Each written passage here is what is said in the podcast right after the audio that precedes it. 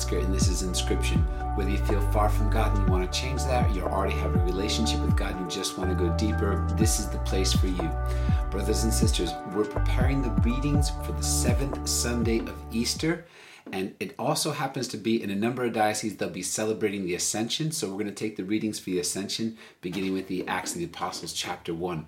But before we take a look at the Feast of the Ascension and the seventh Sunday of Easter, we want to take a look at the Hebraic calendar. And just a reminder one of the reasons that we look at the Hebraic calendar is because the Bible comes to us in a context. And that context we get access to through the oral tradition. And the calendar is one of the ways in which month after month they retell the story. And so we're reading the Torah with Israel at the same time that we're doing the readings for our own, uh, the New Testament cycle of scriptures. And the in this month, it's we've we've entered into the month of Sivan, and the one of the the customs that the rabbis have for each month, they see each month the feast that defines that month fills the entire month with the power of that feast. And so we were in the month of Nisan, which was the three, you know, three months ago was the month of Nisan, and that was the the feast of Passover. So the entirety of Nisan is filled with the power of Passover. And then we went into the month of ER and the or IR, and the month of IR was filled with the the power of the counting of the Omer. Now we're in the month of of Sivan, in the month of Sivan, it's the Shavuot, which is the giving of the Torah at Mount Sinai. So, interestingly enough, it just so happens that these three months aren't just filled with that power, but they're all uh, they're, they're, they're a combined source of power because of the counting of the Omer. And the counting of the Omer, or the Sephirah of the Omer, it represents the 50 days from Passover to Israel arriving at Mount Sinai and receiving the gift of the Torah from the Lord.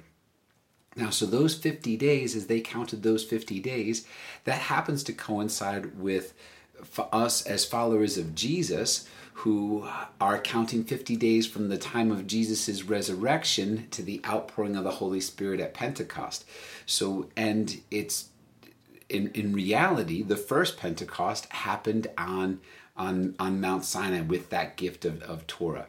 So here we are in the month of Sivan, and the power of the month of Sivan, the grace, the energy, the divine energy of the month of Sivan is this, this, this giving of Torah and the you might remember that every month has a tribe that goes with it. So the tribe for the month of Sivan, um, the Sivan, the tribe for the month of Sivan is the tribe of Zebulun, and the and there's a special relationship between the tribe from the last month, which was the tribe of Issachar.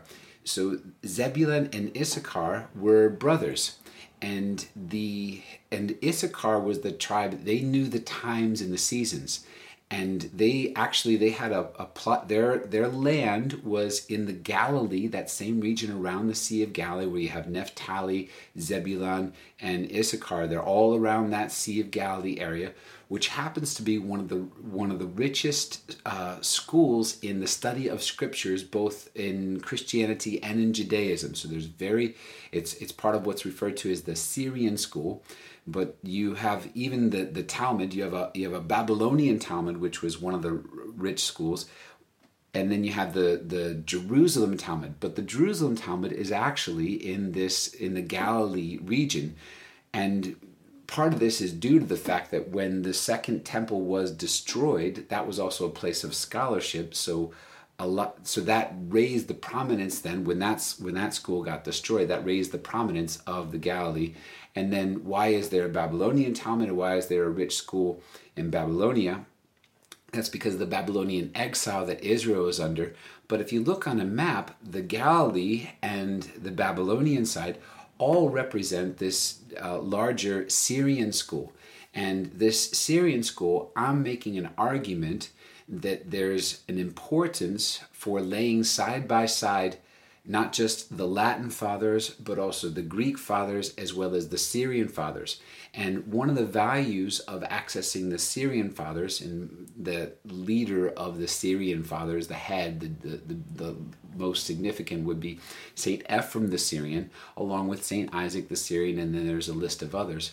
But one of the one of the reasons that I believe that those need to all be laid side by side, this this Syrian, this Greek, and this Latin, is because the Syrian school is a Semitic school, and and we can learn they're they're more closely related to in in culture and in narrative they're more closely related to the rabbinic school. So that's why we look into these rabbinic schools.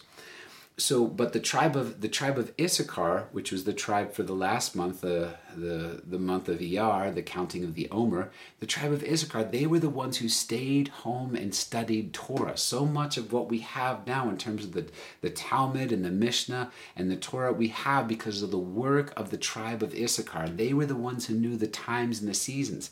Now Issachar were brothers with Issachar was a brother with Zebulun. The tribe of Zebulun side by side. Zebulun was a merch. They, it was a, they were a merchant tribe, and while they started as a landlocked tribe, their territory grew until it's, it connected the Sea of Galilee with the Mediterranean Sea, which gave them access to incredible trade routes.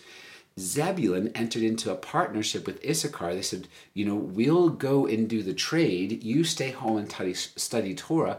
But when we come back, when we come home, you enrich us with Torah, and we'll enrich you. We, they get fifty percent of what they earned. They gave to the tribe of, of Issachar, and so you have this.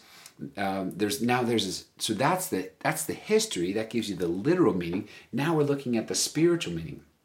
So, the spiritual sense for the month of Sivan in the tribe of Zebulun, the spiritual sense is walking. And so, and this walking isn't just the it's you know it's healthy to to walk. So you know get out there stretch your legs get some fresh air. This this is that interior walking and so each each of the months has a spiritual sense. So the the the sense the spiritual sense for the month of Nisan was speaking so learning to be impeccable with your speech why? Because words have power. Words have power to either increase the light or increase the darkness. Words have power to release cre- God's creative power or they have the power to release the darkness. And so being very intentional about the words that you speak. If you don't want to see it, don't say it. If you do want to see it, then proclaim it. And so this is why we proclaim the kingdom because we want to see it. And the more you proclaim it, the more you will see it. So faith comes through hearing, St. Paul says so but so in the month of Nisan we talk about the power of words. Then in that in the month of Iyar, which is just past the counting of the Omer, we're connecting those those fifty those fifty days between Passover and, and Shavuot. In the month of Iyar, the spiritual sense was thought. It's your interior life. So once you learn to bridle your tongue and be intentional and impeccable with your speech, then you can begin to uh, be uh, become an observer of your thoughts and become a master of your of your mindset and and one of the things that we realize is that the, the human brain is a storytelling machine. So it's a very powerful exercise to ask yourself the question what's the story I'm telling myself? What's the meaning I'm giving this? And one of the things that we'll find out in this story that I'm telling myself and the meaning that I'm giving this is that this is part of the meaning between the tree of life and the tree of the knowledge of good and evil is that we have been given an assignment by God in order to to discover to uncover to to find the godly sparks that there are god there are sparks of godliness that are hidden in all of creation and in every situation and circumstance and every person, even within ourselves, there are these sparks of godliness. But at the same time, these sparks of godliness get mixed with this darkness and with this difficulty. And so that's the tree of the knowledge of good and evil, where you have both side by side. But we're learning how to connect opposites and how to remove the darkness and to create light in the darkness. And so this is this is that mindset. Well, so as we move from Nissan to ER to Sivan, we're moving from the sense of speech to the sense of thinking to the sense of walking. So now that journey looks like something. And so the tribe of Zebulun, as they went on their, they're doing business with all the nations, they weren't just being enriched by the the business and the being a merchant, they were also enriching, they were learning and they were enriching people with the understanding of Torah that they were learning from their, their brother tribe, Issachar. All right, so so in this in this month of Sivan, this is a month for for walking it out, and this works out perfectly because they're about to receive Torah, and that's something they're going to walk out in the desert for forty years before they enter into the Promised Land. So these are are some of the opportunities that we have right now to remember what God did then, because what God was doing then, God's nature, He is He He doesn't change, and so so the yeah so what god was doing with them reveals what god's doing with us now. And so there's an opportunity for us to be impeccable with our speech to be masters of meaning in our in our mindset but then to walk it out. Now with this walking it out part of the meaning as well is the the in in israel the the the sages of Israel and the rabbis of Israel, the masters of Israel, they would talk about, they would, when they would get dressed, they'd always begin with their right hand. When they get out of bed, they always start with their right foot. So they always have a way of doing something. You start with the right.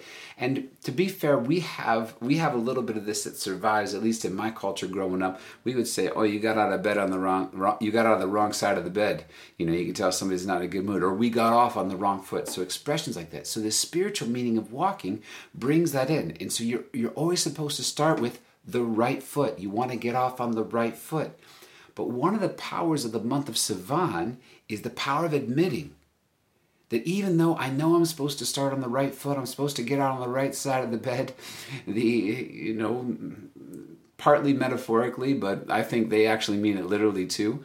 Uh, I paid attention this morning as I got out of bed. I actually put both feet down at the same time. So uh, the as I was meditating on this, but the but part of the power of Sivan is the left foot, and the left foot is admitting when when I got off on the wrong foot. And so that this is part of that humility and that meekness as we move forward. It's extremely it's extreme well i was going to say it's extremely difficult but jesus never gets me lets me get away with saying something's difficult it's uh, as, as long as you believe it's difficult it is difficult you know it's it's it's hard until you realize it doesn't have to be hard and so but this this the power of being able to admit yeah I, I got off on the wrong foot there. I you know the and this yeah this humility this this this uh yeah this this meekness you know they talked about moses was the most meek man. So this this humility getting off on the wrong foot admitting. So one of the things that we're doing when we're admitting this this power of, of the of the steps the sense of the of walking is we are getting in touch with those parts of us that are negative, those parts of us that are bitter, those parts of us that are dark, and we're we're raising it up, we're, we're and connecting it with the light, and we're creating light out of darkness. And so I like the the saying, you know, if you squeeze if you squeeze a lemon, what do you get? Lemon juice. If you squeeze an orange, what do you get? Orange juice. If you squeeze a grapefruit, what do you get? Grapefruit juice. All right? So if you squeeze a Christian, what ought you get? You ought to get Christ. But sometimes when we're squeezed, if we're honest, we can admit sometimes something other than Christ will come out. And rather than being discouraged, what we want to start to see that is that's an opportunity of moving with the right foot moving with the right foot then stepping with the left foot admitting moving with the right foot you know growing and then stepping with the left foot admitting ah, there it is again. But I want to connect with that. I want to see like this is me being purified, and I want to be so. I want to be so purified that every all the negativity in me gets transformed into beauty, that all the darkness in me gets transformed into light. And so what about that for a proposal? And and so sometimes we're afraid to admit, but when we when we fail to admit, it doesn't it doesn't make the darkness go away. It doesn't make the negativity go away. It simply puts it back into hiding. And so those moments when we are squeezed those are those are powerful times for inner transformation. And then when you understand the the relationship that that man or woman that we are a microcosm of the cosmos and that the cosmos is a macrocosm of you and I then we then we see that power that as we harmon as we seek a deeper harmony and deeper peace within ourselves in fact that very peace beyond all understanding that Jesus talks about as we attain peace within us we're actually affecting the whole cosmos, all of creation. And you're going to see that when we get to the gospel for today in Mark Mark 16. The call is to go out and evangelize all of creation. So the, the entire cosmos is, to, is going to be affected by the good news that permeates through us, that transforms everything that's dark in us into light, everything that's negative into something that's beautiful, everything that's absurd into something that's meaningful and life giving. So all right, yay God. So that's um. So what else can we say about the month of Sivan? The okay, so we are. This is this is part of this power to connect opposites and to to purify uh, to purify impurity and to and to release souls. This is part of what's happening with the Feast of the Ascension. So this Thursday coming up, the May 13th is the Feast of the Ascension. In many dioceses, it's moved to the Sunday. This is significant. The this idea of ascending and descending and the insight that ascending and descending are, are joined together. They're two dimensions of the same mystery. One of the places where we see this is on Jacob's ladder. The angels were ascending and descending. And then, if you start reading St. Paul and start paying attention to this theme of ascending and descending, you'll see it show up over and over again. So we could ask ourselves, what is in ascending and descending for me? And so the realization that, you know, Jesus first, he came from heaven to earth, so he descended. And then now we're getting ready to celebrate the Feast of Ascension, so he's going to ascend. And then when he ascends, then he sends the Holy Spirit that descends. So there's this continuous. Do you see this this union between heaven and earth that's taking place right now? And and so this so this is a powerful theme. Well, this ascending and descending is what's happening on Mount Sinai. Moses is ascending the mountain, and then God is the giving of the Torah. So, in that, all of Israel is ascending into heavenly places, and all of heaven is descending into earthly places, so that there could be a marriage between heaven and earth. And this is something that we're learning to walk in. So, in the way it works in the spiritual life is there are moments when the light flips on, the switch flips on, and you can see it clearly, and that's awesome. And then there are moments when you get squeezed, and then the darkness and the bitterness and the negativity comes out. And this is what we're learning how to how to become masters of meaning and people of revelation. And part of it happens by uh, What's the story that you're telling yourself? And seeing your story in the context of a larger story can be very helpful because patterns repeat themselves. And at the end of the day, we'll see that everything's actually simple, everything's actually easy. The only thing that's difficult is something that we don't know how to do yet. But once we know how to do it, then it becomes easy. Jesus himself says, follow follow me in my yoke and in a rabbinic context the yoke was the teaching of a rabbi so further evidence that Jesus understood himself as a rabbi.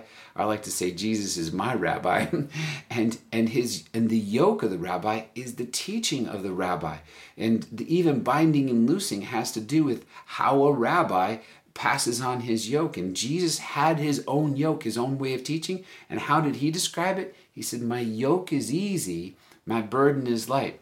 So again, one of the one of the strong arguments I believe for reading the New Testament in light of the oral tradition around the Old Testament because there's there's more connections that can be made can be made and more comes to, to light. All right, wonderful. So that was a, a brief look at the at the or at the Hebraic calendar. And now we'll move in for the readings for the ascension of the Lord. Our first reading is from the Acts of the Apostles, chapter 1, verse 1 to 11. So come with me, open your, open your Bibles, open your Bible apps. It's so powerful to stand before the Word of God, to be able to feast your eyes on the Word of God.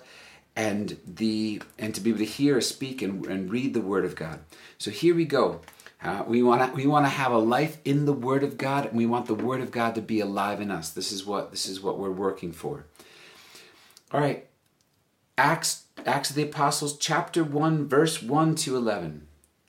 In the first book, Theophilus, I dealt with all that Jesus did and taught until the day he was taken up, after giving instruction through the Holy Spirit to the apostles whom he had chosen he presented himself alive to them by many proofs after he had suffered, appearing to them during forty days and speaking about the kingdom of God. While meeting with them, he enjoined them not to depart from Jerusalem, but to wait for the promise of the Father, about which you have heard me speak. John baptized with water, but in a few days you will be baptized with the Holy Spirit. When they had gathered together, they asked him, Lord, are you at this time going to restore the kingdom of Israel? He answered them, It is not for you to know the times and seasons that the Father has established by his own authority, but you will receive power when the Holy Spirit comes upon you, and you will be my witnesses in Jerusalem, throughout Judea and Samaria, and to the ends of the earth. When he had said this, as they were looking on, he was lifted up, and the cloud took him from their sight. While they were looking intently at the sky as he was going, suddenly two men dressed in white garments stood beside them. They said, Men of Galilee, why are you standing there looking at the sky? This Jesus, who has been taken up from you into heaven, will return in the same way you have seen him going into heaven. The word of the Lord, thanks be to God. So, what a powerful, what a mystical reading, so much packed into there. Maybe we could just grab a few pieces of it. For one, Jesus is talking about John baptized you with water, but in a few days you'll be baptized with the Holy Spirit. So this distinction between the, the water baptism and the spirit baptism, the baptism of John and the baptism in the spirit, one of the places where I, I see this uh, in, in the Gospel of John is in chapter 4 John and chapter 7 John. In chapter 4 John, the Jesus says, he, he says, if you knew the gift of God, you would have asked me, and I would have given you living water welling up within in you unto eternal life. So that's the, the Holy Spirit inside of you for you. Then in John 7, Jesus says something different. He says, Out of the bellies of believers will flow rivers of living water. So, so this is what was an interior thing now just became an exterior thing. And so, one way that I hold these two together in a simple formula is the Holy Spirit is in you for you, but He's on you for others. And so, these two different levels of being baptized, uh, being baptized with water, and then in a few days you'll be baptized with the Holy Spirit. That in Jesus, when so so our understanding of water baptism takes us back to when Jesus experienced John's baptism, the water baptism. And that part, Jesus had, uh, there were two parts to that part A and then part B. So part A was down below on the earth, part B is up above in the heavens. Part A is Jesus goes beneath the water, he comes up from the water. And the as he goes beneath the water, it's the fullness of the power of the cross, and as he comes up from the water, it's the fullness of the power of the resurrection. As he goes beneath the water, this is being put to death in the flesh, and as he comes up from the water, this is being given life in the spirit.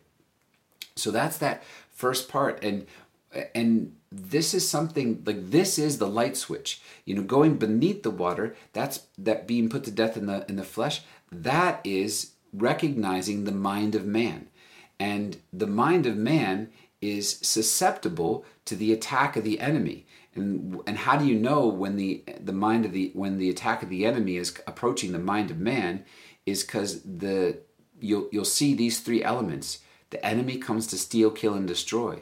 And so that that negativity like we talked about getting squeezed and then all of a sudden there's this bitterness or there's this darkness or there's this negativity. What is that? That's the mind that that's the mind of man under being susceptible to the attack of the enemy who comes to steal kill and destroy but we want to let ourselves eh, be submerged, put to death in the flesh, and and you know access the finished work of the cross. So the the, the yeah the yeah, Jesus' finished work of the cross, put to death in the flesh, so that we can then come up from the water under a new reality, under a new regime, under the under the kingdom of heaven, under an open heaven. And so so then this open heavens is part of Holy Spirit being on you for others. So Holy Spirit comes and descends in the form of a dove and lands on Jesus. He hears the voice of the Father. So the heavens are open and then Jesus goes out and begins his public ministry. So Holy Spirit is in you for you. He's on you for others. And in you for you gives you access to the mind and the heart of God and it's wonderful, but it's not fully mature yet. It's not mature until we until we achieve and uh, until we receive that that mission that that call for the mission. There's two parts of the inheritance. So holy spirit in you for you that's the first part of the inheritance. That's the inheritance that we receive. But then the second part of the inheritance is inheritance that we win and we don't win it for us we win it for him. So jesus says in psalm or it says in psalms 2 ask and i'll grant you the nations as your inheritance in inheritance. So this is where we're going, and that's where we're going to hear even the language in the Gospel of Mark as, as we get forward to that. So, but this this baptism of water and the baptism of the Holy Spirit, this is very powerful here. And then this ascending and descending, like we see Jesus ascend to the heavenly places there. I want to stand on what Jesus said. He said that everything I've done and you will do, and greater still. So we've seen Jesus do some great stuff here.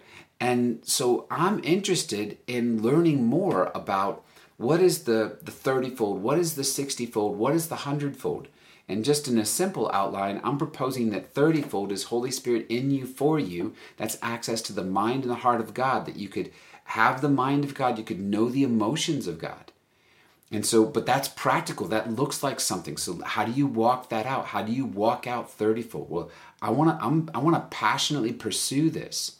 And then from 30 fold go up to 60 fold. That's Holy Spirit in you. Uh, that's Holy Spirit on you for others. And so, what's that? Heal the sick, raise the dead, cast out demons. And where do you see the Gospel of Mark that we're about to get to? We're going to see those elements healing the sick, raising the dead, casting out demons.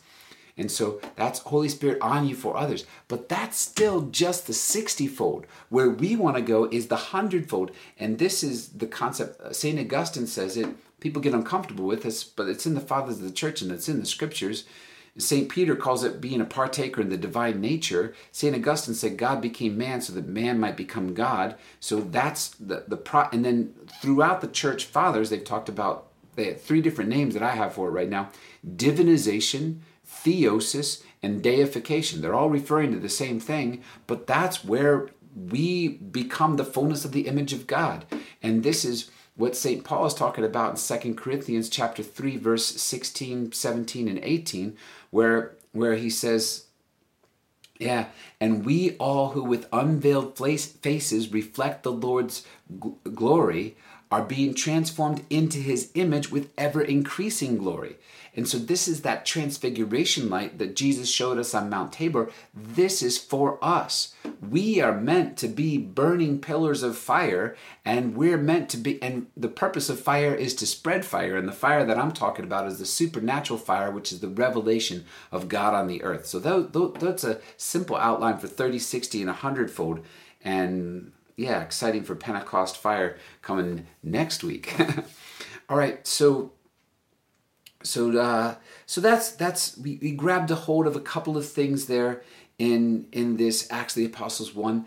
I also just want to point out, like Acts of the Apostles, written by Luke, he was scientific minded, and you see the way he talks. Like I've dealt with everything that Jesus taught in the days uh, in the days until he was taken up. After giving instruction, he he puts a systematic. He's yeah, he's systematic by about it. He's analytic about it, giving instruction through the Holy Spirit to the apostles whom he chose.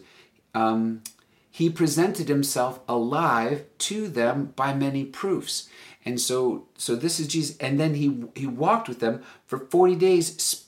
after he rose from the dead, he walked with them for forty days, speaking to them about the kingdom. So, what kinds of stories was Jesus telling them about the kingdom? Were those lost, or were those passed on? I believe those are passed on, and some of them are passed on in the scriptures themselves, but some of them also live on in the oral tradition because the Bible comes to us in a context of a community because the purpose of God's heart is to connect us all, that we would all be connected, to connect the future and the past, to connect the heaven and the earth to connect each one of us to one another. This is this is the greatness of God's plan. Uh, yay, God. So now let's move on to Psalm 47 starting with verse 2 and 3. Uh, the, the refrain for the psalm is God mounts his throne to shouts of joy, a blare of trumpets for the Lord. The uh, in the first verse is all you peoples clap your hands, shout to God with cries of gladness. For the Lord, the Most High, the Awesome, is the great King over all the earth. So, brothers and sisters, here we are, 1000 BC, with the great King David, and he's starting a revival. How does he start the revival? Well, he's he's been anointed king, he's been put in place, and what he chooses to do is to build kingdom around the worship of God's presence. So he says that Ark of the Covenant that's been with the band of prophets up in the mountains, bring that down to the center of the city, put a tent over it. We're going to hire, we're going to support worship leaders, and we're going to support those who lead us in the worship of God's presence day and night. We're going to support them, we're going to support their families. We're going to build kingdom around the worship of God's presence.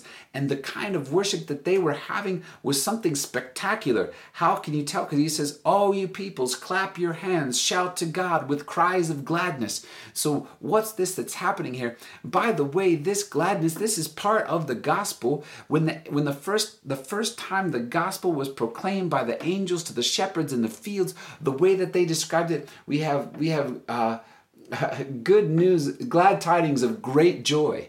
And so, if when you're hearing the gospel, if it doesn't create that glad joy, it's not yet the gospel. You haven't heard it yet. If it doesn't make your heart leap, just like the John the Baptist leapt in the womb of his mother when, when Jesus was in the womb of his mother, and, and, and Mary of Nazareth and Elizabeth met, met one another, and John the Baptist leapt for joy. This is what your heart does when it feels the gospel. So, brothers and sisters, what they were walking, their worship that they were walking in them with, clapping the hand, all you peoples, clap your hands, shout to God with cries of joy. They saw clapping the hand as spiritual warfare. So they saw clapping the hand as not just the blast of a trumpet, the blow of a trumpet, but it's the blast of power. It's the shifting of spiritual atmospheres. It's even the clap of the hands meant to build a tent, to create a place where heaven would exist on the earth. And so this is what David's modeling. What David is doing is he's worshiping in the spirit. He's been put to death in the flesh. He's given life in the realm of the spirit. He's under the open heaven. He's accessing a thousand years before the time of Christ, before the time of the Messiah. He's accessing the grace of the Messiah, and he tells us all about the Messiah. He sees that he has holes in his hands and his feet. He knows about the crucifixion. He sees that he's descended into hell and, and lifted up from the, the, the, the Lord, the Father will not suffer the Son into Sheol. And then he sees Jesus ascend into the heavenly place, sit down at the right hand of the Father, and he listens to a conversation between the Father and the Son before the Trinity is revealed, all 1000 BC. And how do we know that? Because it's all written in the Psalms. And then how do we know that the, that's what it means? You know, because I, I believe in the Bible, but what does it mean? The most authoritative interpretation of Scripture is Scripture. And Jesus himself references the Psalms and says they're talking about him.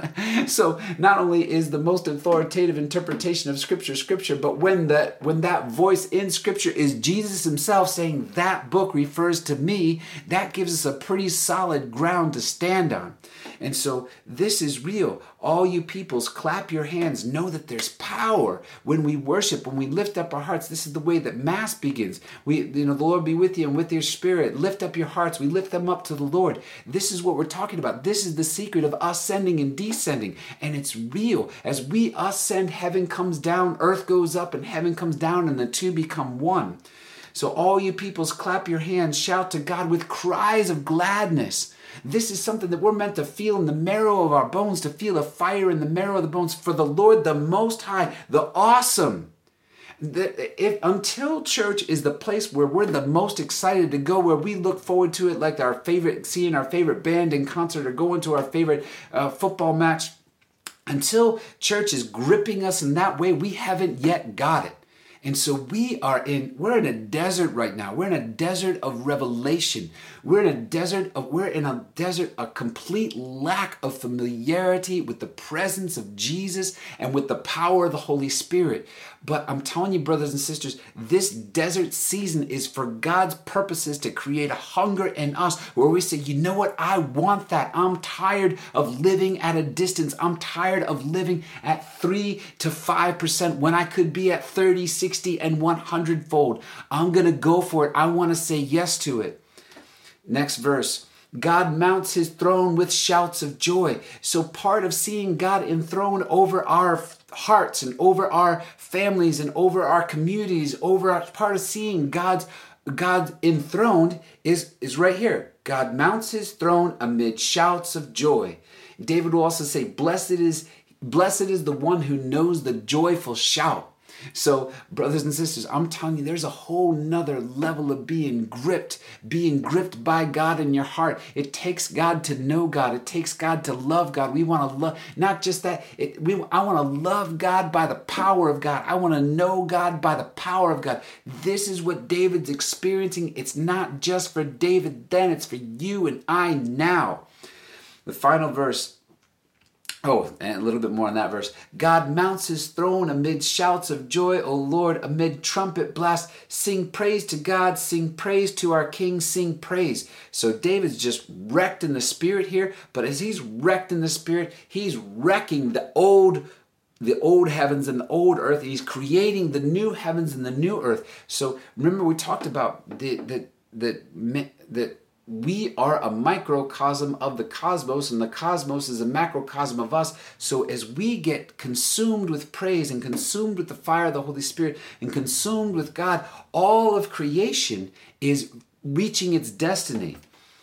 The, the third verse for that psalm is For the King of all the earth is God. Sing hymns of praise. God reigns over the nations. God sits upon his holy throne.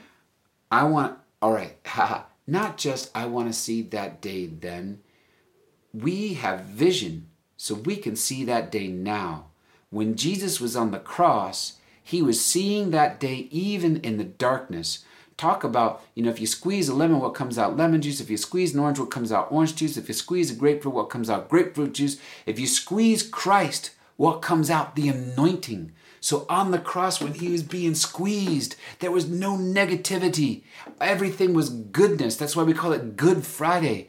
When, when he was squeezed, there was no bitterness. It was only sweetness and love that came of him.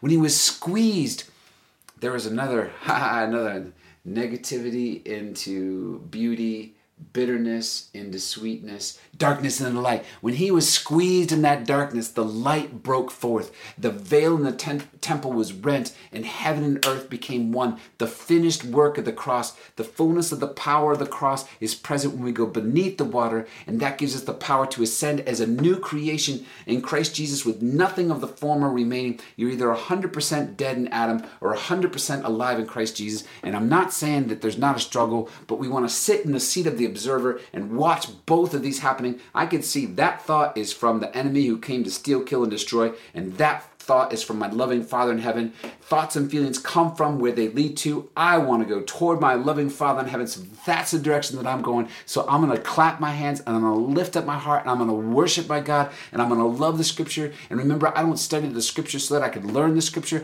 I study the scripture so that I can remember the scripture because we've been written with the word of God on our hearts. It's in our very DNA. This is who we are. This is who He is. This is who we are. And this is what I want to say yes to, brothers and sisters. Can I get an amen? All right. Ephesians 1, verse 17 to 23. Brothers and sisters, well, till you just hear the supernatural proposal. Remember, I'm telling you, like, we're suffering at 3 to 5% when we could be at 30, 60, 100 fold. Till you just hear the way St. Paul talks about it here in Ephesians chapter 1, verse 17 to 23.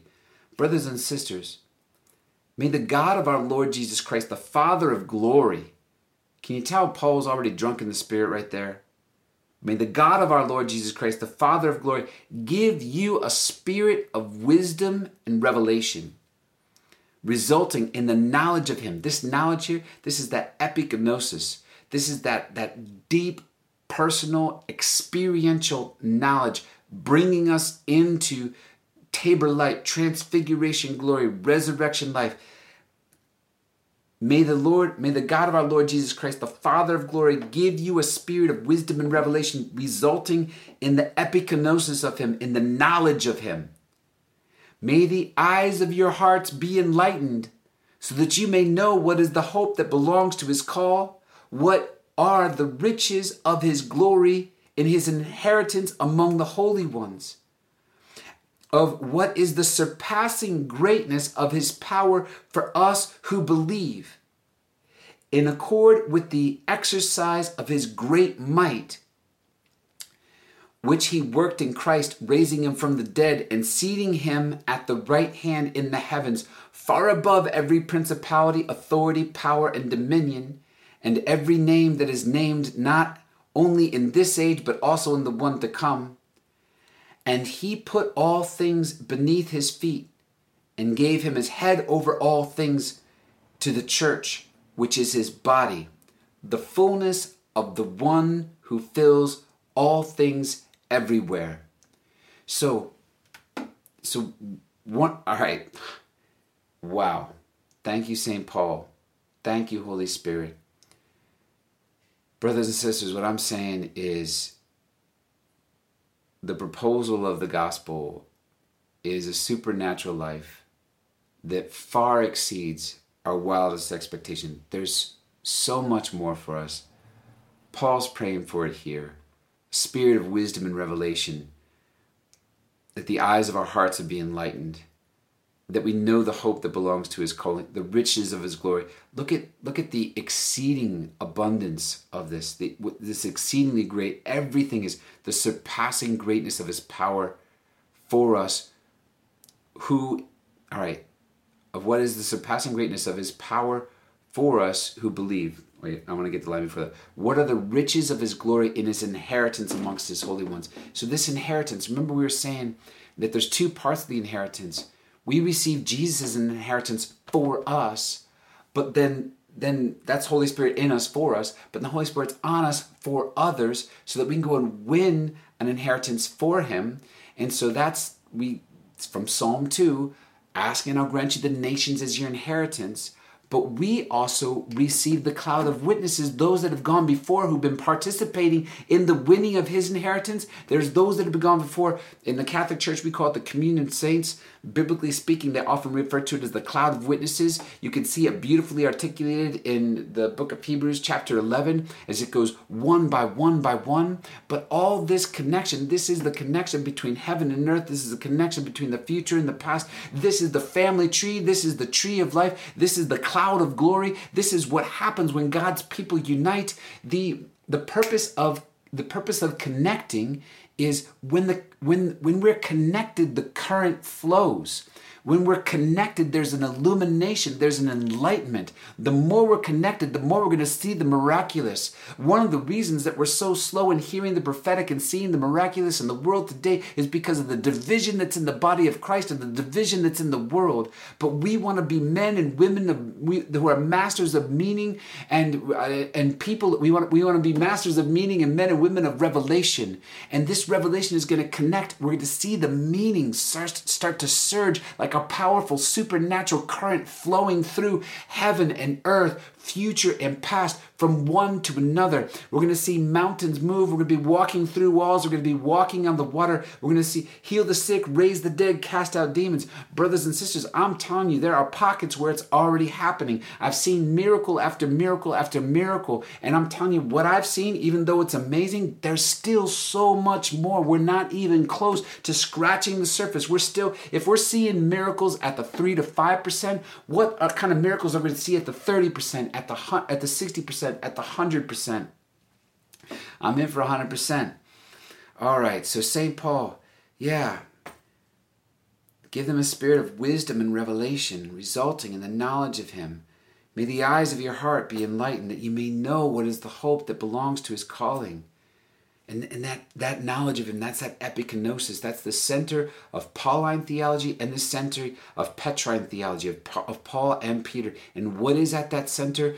Peter's Tabor experience, he goes back to it again and again. He says, The prophetic word that we carry is something altogether reliable. Keep your eyes fixed on it as you would a lamp shining in a dark place until the first streaks of dawn appear and the morning star rises in your heart. The morning star rises in your heart. That's the Holy Spirit in you for you. That's something that, that really shifts on the inside. You feel it.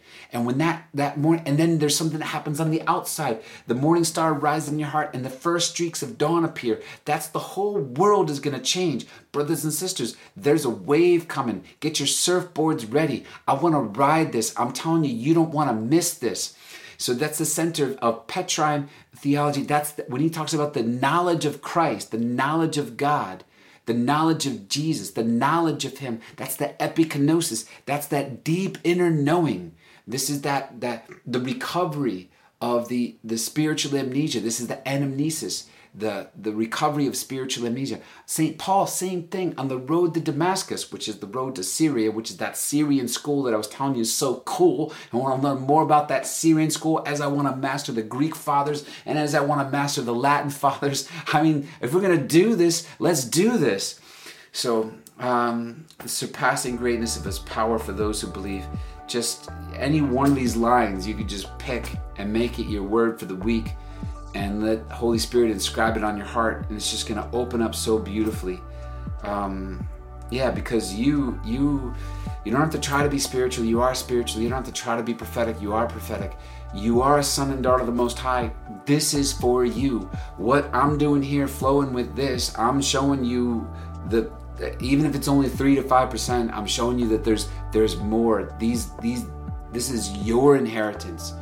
You know, your Holy Spirit's in you for you. Holy Spirit's on you for those nations. But this is also connecting you to the cloud of witnesses in the past. So you don't go for them by yourself. You go with the power of the Most High, and you go with the cloud of witnesses, and you go with an army of angels. I'm thinking, I'm thinking this is some pretty cool stuff. All right. Uh, so let's move on to our gospel and close it up for the day. We are on the Gospel of Mark, chapter 16. So this is the end of the Gospel of Mark. And hear these words Jesus said to his disciples, and brothers and sisters, fathers and mothers, brothers and sisters, sons and daughters, this is you, beloved. You are his disciples. Who are his disciples? The word for disciple means it comes from the same word as math do the math, pay attention, be scientific, make good observations. What he's saying, what he's doing, this means something, this reveals something.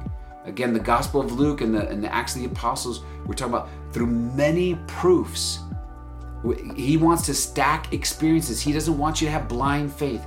We walk by faith and not by sight, but faith is a way of seeing. And we, arrive at that level of faith through stacking of experiences. That This is that itinerary of conviction until you come to the place of unshakable, uh, unshakable confidence. And even the word, very word confidence means to be with faith. So, so do the math. Go. Jesus said to his disciples, to those who are doing the math, paying attention, dialing into reality. Christ is present in the reality before you. I'm not talking about some magical, mythical, mystical thing. I'm talking about something that's very real. There are more miracles right before you than we could dare to dream or imagine. So Jesus said to his disciples, Go into the whole world and proclaim the gospel to every creature. The Greek word for world is comes from cosmos. And so this is even bigger than like telling your neighbor. If, if you're thinking evangelization is tell your neighbor, yeah, love love the person to your right and to your left. 100% you're connected to them but know that as you're loving the person to your left and to your right to your right and to your left the um as you, as you're loving them know that this is something that goes to the highest heavens to the furthest reaches of the cosmos this is big. Go into the whole world, go into the whole cosmos, and proclaim the gospel to every creature. Yeah. This is where, like, really to be able to dial into all the darkness in me, I want to turn into light. And all of the negativity in me, I want to turn into beauty. And all of the bitterness in me, I want to partner with God in, in order to turn into sweetness. yeah, every fragrance in me, I want to be a holy fragrance that reveals his character. I want that for me so that I can start, so that I can be a, a greater, make a greater and greater impact on turning the darkness into light for the, all of creation. The darkness into light. And yeah, the, the darkness into light and ashes, yeah, ashes into beauty, negativity into positivity. Go into the whole world and proclaim the gospel to every creation. Whoever believes and is baptized will be saved. Whoever does not believe will be condemned. So I want to look at this in this way. This if you believe and you're baptized, you're saved. So saved is really cool. Saved means uh, so, comes from the root word sozo, which means saved, healed, and delivered. Saved, healed, and delivered. Saved from what? Saved from imminent danger. Healed on every level physical, emotional, psychological, spiritual, and even the healing that comes to our whole, uh, whole the whole cosmos as we enter in that perfect shalom. So saved, saved from imminent da- danger, uh, healed from er- on every dimension where we need restoration, saved, healed, and delivered, delivered from death. And do we realize how imminent death is? That's where this problem started with Adam and Eve. They, they were in perfect paradise, but they were seduced by the angel of death, and they welcomed death into the world unwittingly, welcomed death into the world. But Christ conquered death by death, and this is what we're walk. This is what we're walking in. So whoever believes and is baptized will be saved. Whoever believes and is baptized will be sozoed. Whoever believes and is baptized will be saved, healed, and delivered. Now, so whoever believes, so baptized, we talked about beneath the water, up from the water, living life under the open heavens with the voice of the Father in your spirit and the Holy Spirit on your shoulder. the Holy Spirit descended in the form of a dove and rested upon him. But believes, this is uh, turn toward and open to. Believes is, yeah, to open to his empowering presence. Believes, yeah, to see with the eye, you just have to open the eye. To see with the spirit, you just have to open the spirit. This is what it means to believe. Okay? And one of the, in, in the Greek, believe, to come under the divine persuasion to come under the full influence of. This is what I talk about being under the influence. Paul was drunk in the spirit. This is what I want to live a lifestyle like that. Uh, drunk all day, every day in the Holy Spirit. But also, I want that drunkenness to be matched by the sobriety of the Word. So they talk about intoxication of the Spirit and the sobriety of the Word. So Holy Spirit and Jesus, the, the right hand of the Father and the left hand of the Father, as the Father lifts us up into His into His embrace. So Whoever believes and is baptized will be saved. Whoever does not believe will be condemned. Remember the baptism, the going down and coming up? What condemned means is you just go down. And so that's the power of the cross. And you know, Jesus says, unless you unless you deny yourself, take up your cross and follow me, you cannot be my disciples. But this power of the cross, well, the cross, let's just focus on the cross for a second. Um, the option isn't whether or not you get the cross. Everybody gets the cross. Every believer and non believer every person, every atheist. The cross comes to all of us. That's the going down part. What I'm interested in is the coming up part, living under the open heavens, the life in the realm of the spirit. And so so when it says here whoever does not believe will be condemned, the word condemned is an intensification of staying down. So the kata is the is the first part of the word in, in Greek, and then there's a word for, for judgment. So it's an yeah, so the think when you hear condemned, think you went down but you didn't come up. And so it's not saying like God's going to say you're bad. No, God said once and for all, I love you unconditionally. Yeah, you'll never be more loved than you are right now. I love you unconditionally, whether you say yes or no. But I'll tell you this if you just receive the crosses in life, if you just receive the darkness and the negativity and the bitterness, you are condemned. You're staying down. Life doesn't start until you come back up. and so if you're in your head, you're dead. If your life doesn't start until you're in your heart, this is what we want to get to the other side, to realize that life isn't happening to me, life is happening for me. And I'm actually being invited to play a part in turning the darkness into light, turning the negativity into beauty, and turning the bitterness into sweetness. So, all right, so going on, whoever believes in him will be baptized, will be saved. Whoever does not believe will be condemned. These signs will accompany those who believe. In my name, they'll drive out demons, they'll speak new tongues, they'll pick up serpents with their hands, they'll drink every deadly thing. It will not harm them. They will lay hands on the sick and they will recover. Notice this driving out demons the way they open up with and healing the sick. This is what Jesus did from the very beginning healed the sick, raised the dead, and cast out demons. This is the first assignment that he gave to the 12. This is the same assignment that he gave to the 72 heal the sick, raise the dead, and cast out demons. Here it is in the Gospel of Mark being given to all of us that all of us are supposed to heal the sick, raise the dead, and cast out demons. So those are easy. All right, those are easy to interpret. Heal the sick, raise the dead, cast out demons. That's that 60 fold, 30 fold, 60 fold, 100 fold I'm telling you about. Um, but the the ones that are a little bit trickier speak with speak in new languages. So we're getting for Pentecost, we're getting ready for Pentecost, so it's worthwhile to say there's there are many types of gifts of tongues. Okay, so there's this is a beautiful field to go into and study. And with these gifts of tongues, I want to just talk about three of them. Praying in tongues, singing in tongues, and speaking in tongues, they're all different things. So praying in tongues simply means you loosen your tongue under the influence of the Holy Spirit to connect with God. All right, so that's loosening your tongue. That, that's praying in tongues. Singing in tongues means you do the praying in tongues, but you bring melody to it. Yeah, and it's beautiful. If you've been with people praying in tongues, singing in tongues, it's beautiful. You, if you have, if you have a, if the discernment of spirits that's in you is being woke, then you will feel that when you when you wit when you experience yourself or someone else praying in tongues or singing tongues. Speaking in tongues is different. This is where you make a proclamation in a tongue. And speaking in tongues, the opposite side of that gift is the interpretation of tongues. And so here they will speak new languages. They're talking about conveying a, a, a message to to a people that speak a different language than you, but Holy Spirit gives translation to it. That happened then, is happening now, and will happen more. And right now, if we haven't had the experience, we don't want to define, we don't want to limit ourselves by the experiences that we haven't had yet, but rather come into alignment with the Word of God so that as much of these experiences are possible, we could experience. So there's my pro tongues message.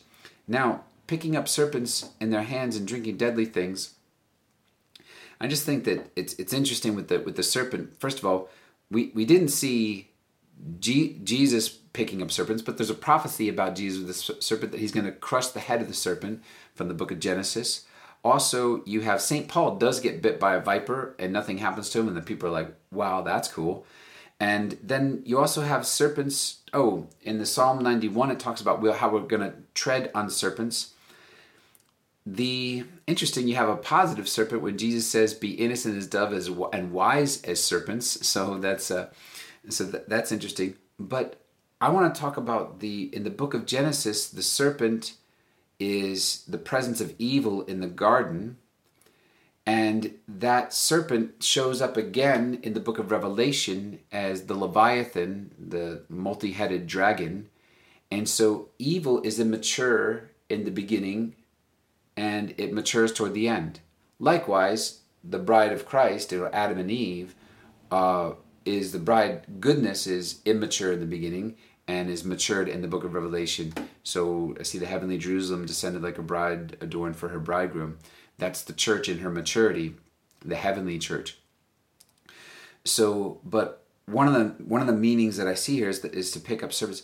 So, is this temptation that that survival brain, that reptilian core, that fight, flight, and freeze animalistic way of living, which is where flows that fight, flight, and freeze. It, it said right there. That's where flows the, the darkness and the bitterness and the ne- negativity and the the enemy. This is what's susceptible to the demonic. The enemy seduces us to live from that place. But Christ is inviting us to be elevated to I'm pointing now to the frontal lobes where reason and lot where logic and reason operate. This is why I'm saying be scientific, understand this stuff.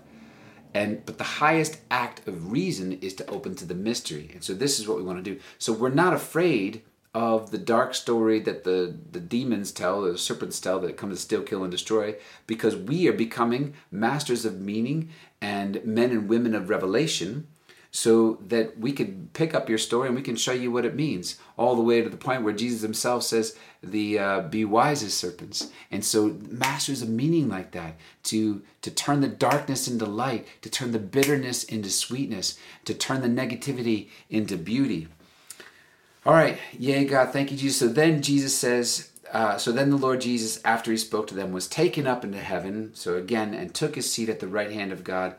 But they went forth and preached everywhere while the Lord worked with them and confirmed the word through many signs. And so, last closing word is signs of God and the God of signs. The problem is not, yeah, we want to seek the God of signs and not the signs of God, but the problem isn't the signs. The problem is seek God. The more you seek God, the more you'll see the signs. And so, brothers and sisters, I just want to tell you that there are signs in your life right now. There are signs around you right now, and that's God breaking into your world and shining through to you. The very fact that you're listening to this is is this God's manifesting this for you. This is for you.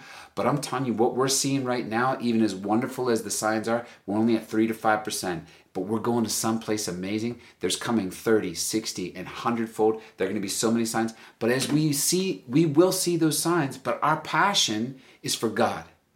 So we're, we're not seeking the signs of God. Jesus says an evil generation seeks a sign. They seek the sign for the sign's sake because signs are fun.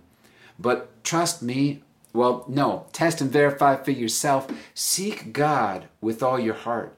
Wait till you see the signs that you see when you start seeking God. You're going to see so many signs. The more you seek God, the more you're going to seek signs, and we get to have it all. We get to have the we get to have the the the promised land and the promiser. all right, brothers and sisters, thank you so much for joining me for Inscription. We'll be here every Friday with teachings to prepare for Sunday, and we'll be here every Sunday with fire on the altar, time of prophetic worship and soaking. If you've been blessed by if you've been blessed by this, if you've learned something from this, then please hit like and subscribe and pass it on. So share the love. Uh, don't don't just enjoy the fire, but spread the fire. Bless you. We'll see you next week.